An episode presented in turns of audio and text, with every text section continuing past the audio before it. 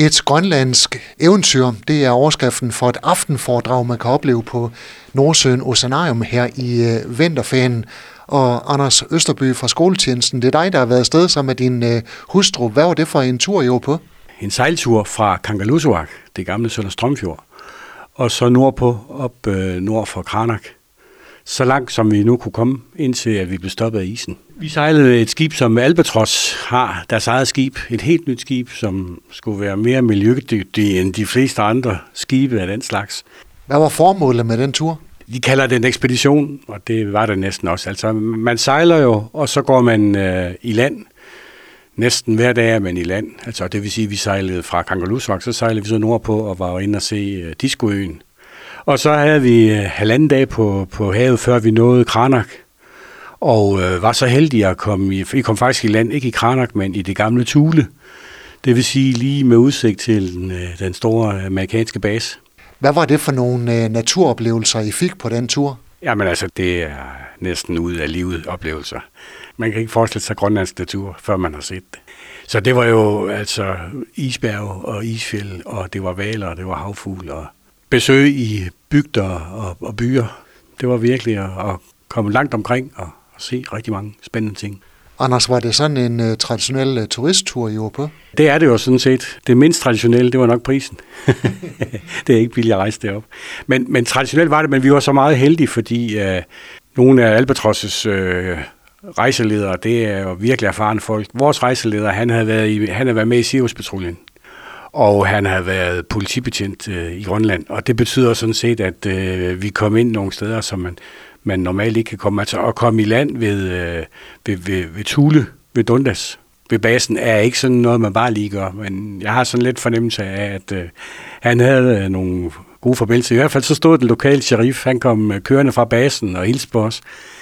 Det er jo stedet, hvor, øh, hvor Knud Rasmussen lavede sin, øh, sin handelsstation. Og der står stadigvæk nogle af de gamle bygninger, der, der er en stor mindesten for stedet der, ikke? Og samtidig så er der så isbjørnevagter rundt omkring, fordi vi er jo i isbjørnterræn. Anders Søsterby, hvorfor tog I på den tur? I kunne jo for eksempel også at tage 14 dage på Gran Canaria, bare lige for at komme med et eksempel. ja, det er rigtigt. Jamen, øh, vi, vi, har været, vi har været i Grønland før. Jeg sejlede med Dana i 2000, i forbindelse med, at vi havde sådan et projekt, øh, projekt Nordval, der var jeg så så heldig at, at sejle øh, til, øh, fra Hirtals til Nuuk, og så var min kone op i, i Sønder Strømfjord, i Kangalusuak, og så havde vi nogle dage deroppe. Men vi følte lidt, altså Kangalusuak, med al respekt for Kangalusuak, så er det jo sådan set den gamle base, ikke også? Og så er det i dag lufthavnen, det vil sige, de fleste af de mennesker, der er i Kangalusuak, det er nogen, som enten har med lufthavn at gøre, eller har med turisme at gøre. Så man, man, man synes ikke rigtigt, man har set øh, grønlandske byer på øh, rigtigt. Vi bestilte jo sådan set den her tur, og den bestilte vi øh, lige før corona. Det vil sige, at den bliver aflyst øh, flere gange. Vi har glædet os i tæt på tre år. Så det var, det var en rejse ud over det sædvanlige. Du er inde på, at de naturoplevelser, I fik på den her tur, øh, det næsten ikke kan beskrives. Men du gør alligevel øh, forsøget. Du holder et aftenforedrag på Nordsøen Oceanarium, hvor du fortæller om jeres oplevelser på øh, den her tur til Grønland. Ja, og så navnet øh, foredrag, det lyder, det lyder lidt kedeligt. Jeg kan også kalde det et billedshow, fordi altså, den nemmeste måde at, at, at, at forklare og vise, det er at vise billeder. Så det er sådan set det, vi gør. Vi tager sådan set turen, skal vi sige, kronologisk rækkefølge, og fortæller så om de steder, vi oplevede og øh, har også nogle sjove historier. Vi skulle jo egentlig have været op på den ø, der hedder Hansø, som jo, det er faktisk her i år, at det er sådan blevet helt konfirmeret, at nu er den blevet delt mellem Danmark og Grønland. Planen var lidt, hvis det kunne lykkes, hvis øh, man kunne komme op for isen, så skulle vi op på Hansø.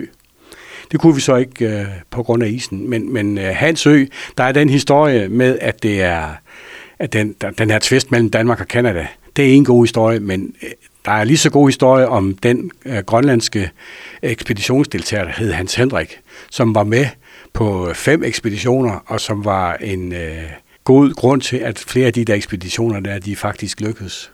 Og der er også en historie om, hvordan han øh, sejler sammen med en hel del af de her ekspeditionsdeltagere i flere måneder på en isflage, men den vil jeg ikke øh, afsløre alt sammen, alt sammen om endnu. Og det er vel også en fascinerende side ved Grønland, at det er naturen hver vind, der bestemmer, hvor du kan komme hen. Ja, det er rigtigt. Vi var så øh, afsindig heldige. Altså, øh, det er jo ikke usædvanligt, at øh, sådan en tur kan blive splittet fuldstændig op. Vi, vi var så heldige, at vores tur blev gennemført, som den var planlagt, og det er meget usædvanligt.